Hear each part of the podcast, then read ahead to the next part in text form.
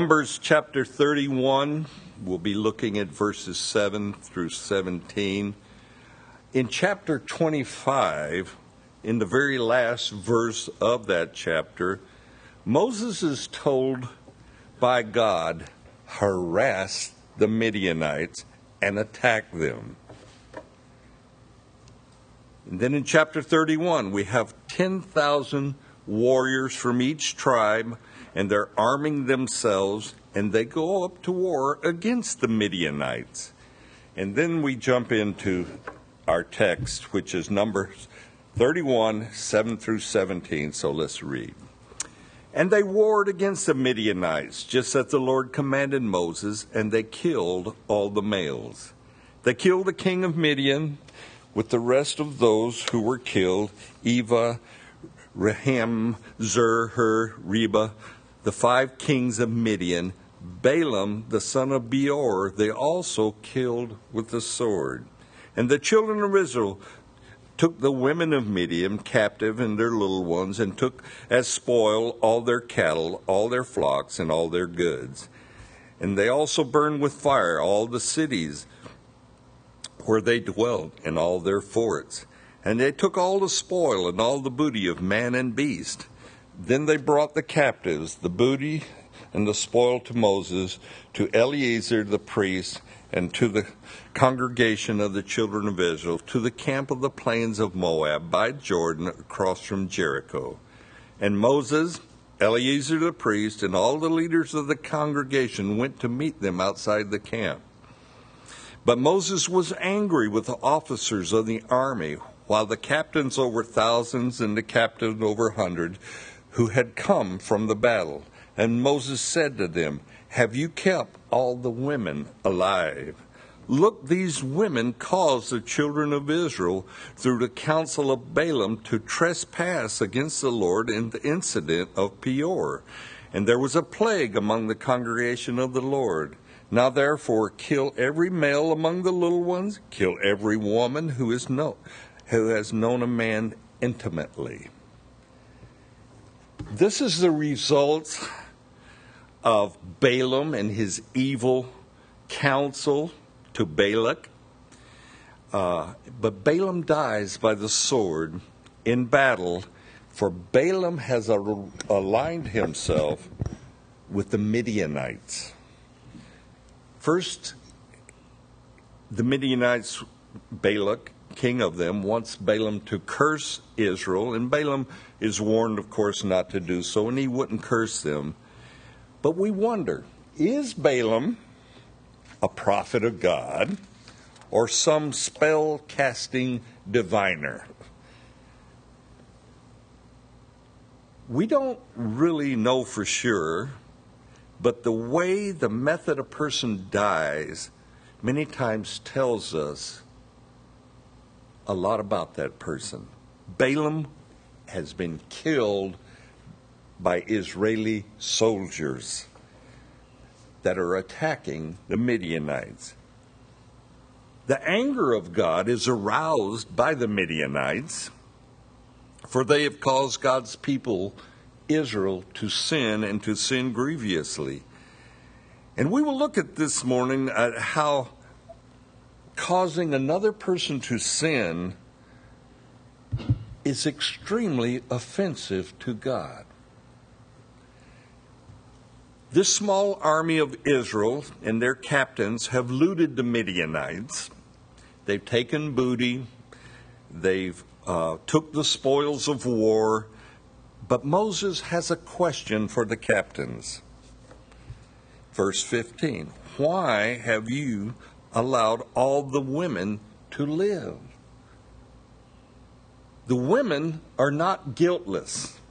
In fact, they are probably the culprits in causing Israel to sin, to trespass against the Lord.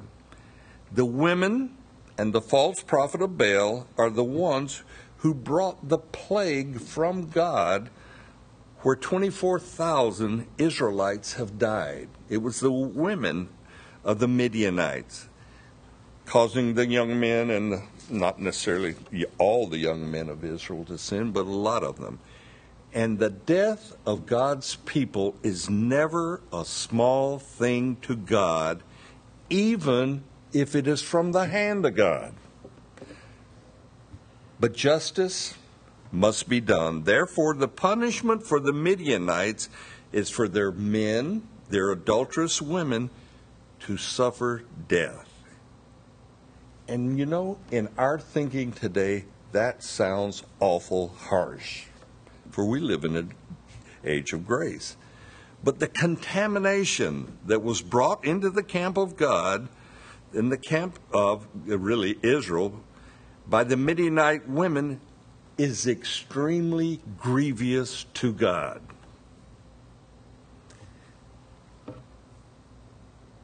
And God required all of those who committed acts of harlotry all those that sacrificed to Baal are to be put to death. And only God can pronounce that kind of strict judgment, kill the women also, and it be a righteous judgment. God's anger is aroused by any person or any group of person who entice or promote transgression and sin. If you cause another person to sin, be careful, you're in danger of God's judgment. So think with me for a moment and consider God's attitude towards those who promote pornography. They're an offense to God and He's angry with them.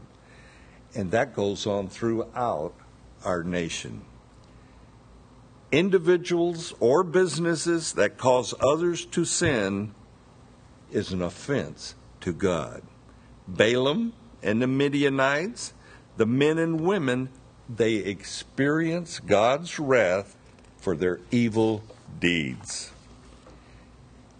And you know, God doesn't make any apologies for it whatsoever. God, in His righteousness, does not check with man concerning the judgment he brings down upon sinful man. This includes nations, nations that revere God or nations that do not revere God. God makes no apology for bringing judgment. In Luke 11, I'm going to take us over to the New Testament. You may want to turn to Luke 11. Jesus is traveling towards Jerusalem. He's in the village of Bethany, uh, a village very near to Jerusalem, the village where Mary and Martha and Lazarus, his personal friends, where they live. And Jesus, while he is there in Bethany, he's invited to dine with a Pharisee. So let's look at Luke 11, 37 through 40. And as he spoke, a certain Pharisee asked him to dine with him. So he went in and sat down to eat. When the Pharisee saw it, he marveled that he had not first washed before dinner. Then the Lord said to him, Now you Pharisees make the outside of the cup and dish clean, but your inward parts is full of greed and wickedness. Foolish ones, did not he who made the outside make the inside also. The Pharisee marvels that Jesus did not go through the ceremonial type washing before eating. The Pharisee is the host. No doubt he has offered the provisions for Jesus to bathe a bowl with a towel and so forth. But for whatever reason, and we I think we'll get into it, Jesus foregoes this and he doesn't bathe before eating. And the, and the Pharisee, he marvels at this. But Jesus, he has a bone to pick with the Pharisees and with the lawyers and the scribes. And it's Jesus, you got to see this, it's Jesus who initiates this confrontation with the religious leaders. Now we know the Pharisees, they look for the opportunity that to appear righteous. We know their hypocrisy. But in verse 39, let's read that. Now you Pharisees make the outside of the cup and dish clean, but your inward parts are full of greed and wickedness. Or, hello, Mr. Self Righteous. Jesus, he now has the complete attention of his host. Plus, the other Pharisees are there that are no doubt the friends of the Pharisee having the dinner. And Jesus has brought his chastisement of the Pharisees right in to their home. Foolish ones, did not he who made the outside make the inside also? Verse 41, Jesus tells, but rather give alms or offerings of such thing as you have, then in, indeed all things are clean to you. Think about that verse for a second. Giving offerings, giving alms, purifies the heart. Giving is a solution versus us taking on the role of a critic. Our giving allows us to be part of a helpful solution, and this also cleanses the motive of our very heart. And then we have Jesus declaring six woes upon the Pharisees and the lawyers.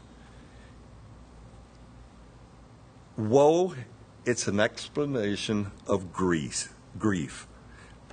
An old word would be alas. We don't use that word. Or we might say today, watch out, be careful. But let's look at verse 42.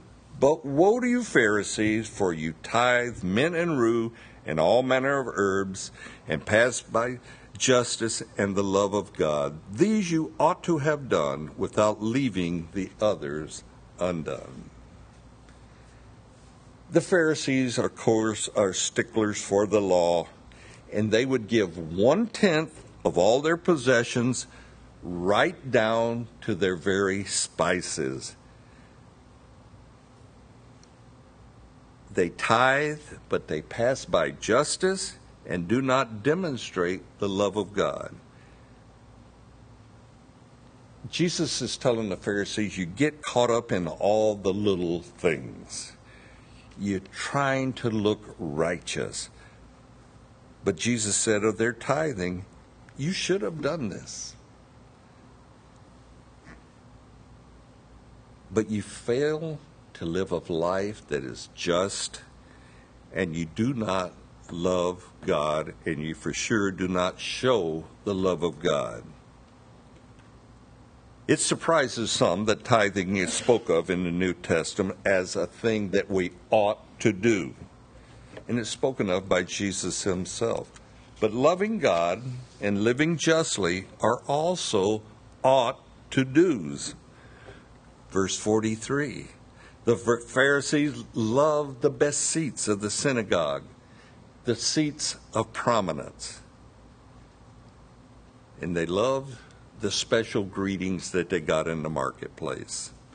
They loved to hear, well, hello, blessed of God, Mr. Successful. You know, they loved to hear those things.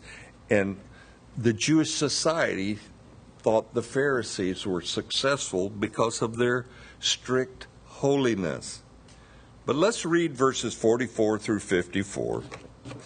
Woe to you, scribes and Pharisees, hypocrites, for you are like graves which are not seen, and the men who walk over them are not aware of them. Then one of the lawyers answered and said to him, Teacher, by saying these things, you reproach us also. And he said, Woe to you also, lawyers! For you load men with burdens hard to bear, and you yourselves do not touch the burdens with one of your fingers. Woe to you, for you build the tombs of the prophets, and your fathers killed them. In fact, you bear witness that you approve the deeds of your fathers, for they indeed kill them, and you build their tombs. Therefore, the wisdom of God also said, I will send them prophets and apostles, and some of them they will kill and persecute. that the blood of all the prophets which was shed from the foundation of the world may be required of this generation, from the blood of Abel to the blood of Zechariah, who perished between the altar and the temple. Yes, I say to you, it shall be required of this generation. Woe to you, lawyers, for you have taken away the key of knowledge. You did not enter in yourselves, and those who were entering in you hindered.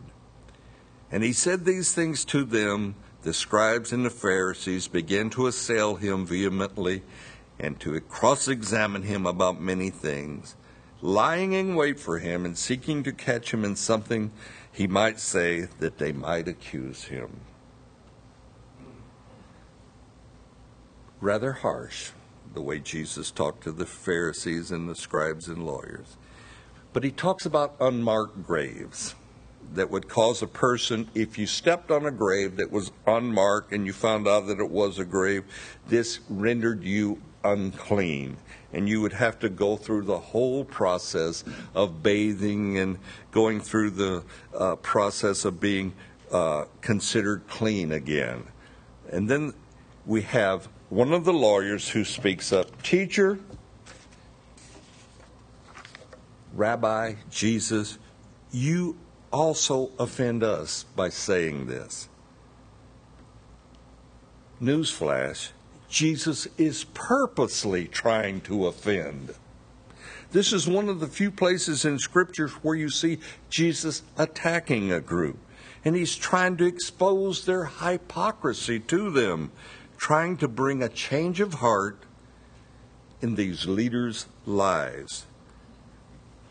Self righteousness and pride is one of the great deceptions a believer can be involved in. It's a sin that we cannot see in ourselves, we're blind to it. And Jesus is trying to open the eyes of these Pharisees, these lawyers, and these scribes. And in verse 49, God in his wisdom has sent prophet and apostles. And the Pharisees and the lawyers, they've killed many of these God sent prophets. And Jesus said, going all the way back to Abel, the son of Adam and Eve, to Zechariah, the death of these prophets and the death of the soon to be apostles, God will require of this present generation that Jesus is talking to. God, in His justice, requires that this generation of, that He is part of to, to be responsible for all the murders and deaths of the prophets. Wow.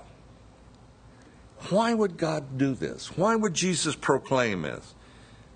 Because this very generation that Jesus is part of, the very true God of gods is rebuking the religious leaders and their self righteousness. It's Jesus himself there. And the, this generation is refusing God himself. These religious leaders, they respond and they're vehement about their response and they're seeking now to accuse Jesus so they might kill him. And Jesus knows this. But Jesus cannot be silent about it. He cannot be silent towards this group of people that are so hypocritical in their life. And it's good for us to read about these woes that Jesus pronounces, lest we also fall into the trap of thinking self righteously.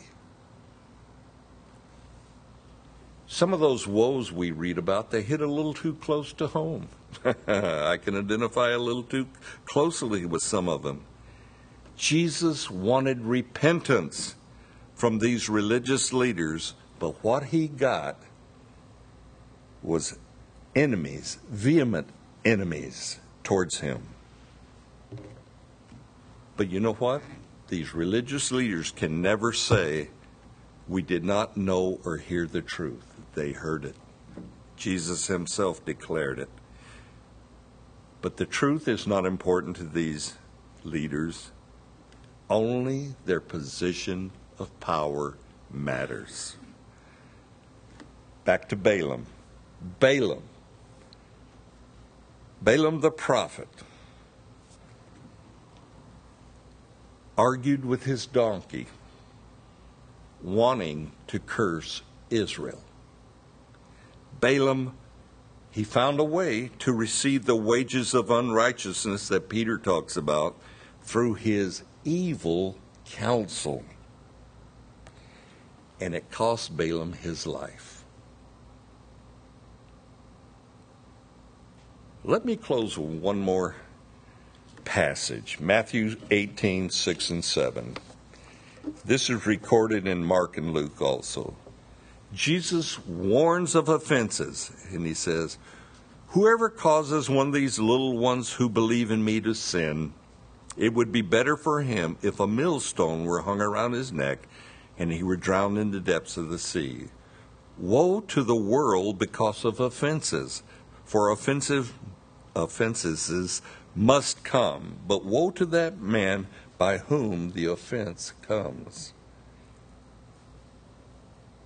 In this passage, we get a picture of God and how God looks upon anyone that causes one of his people to sin. Jesus says it's better for that person that he be cast into the sea and drown. Better. Better to suffer death. Jesus only said something similar to this one at a time, and that was to Judas. Better that this man was never born. So there is a fate worse than death of this physical body. Jesus has just declared it's better for a prophet, for a priest, for a pastor, for a believer to die than to cause another believer to sin. Quite harsh.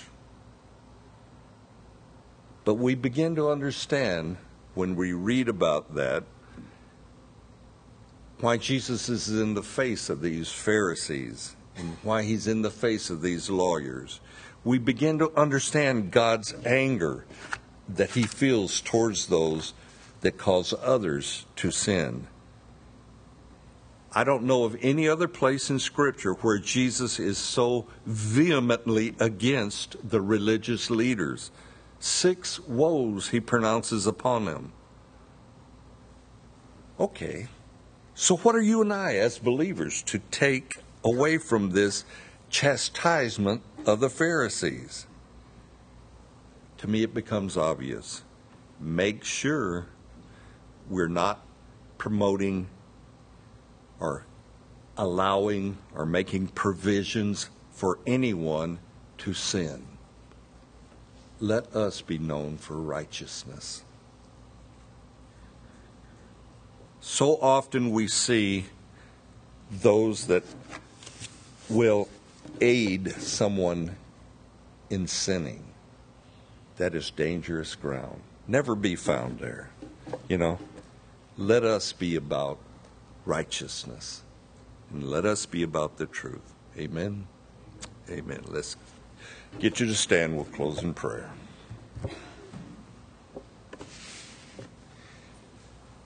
Father God, if nothing else, let us be careful. And you put a guard on our on our lips by your Spirit, Lord, of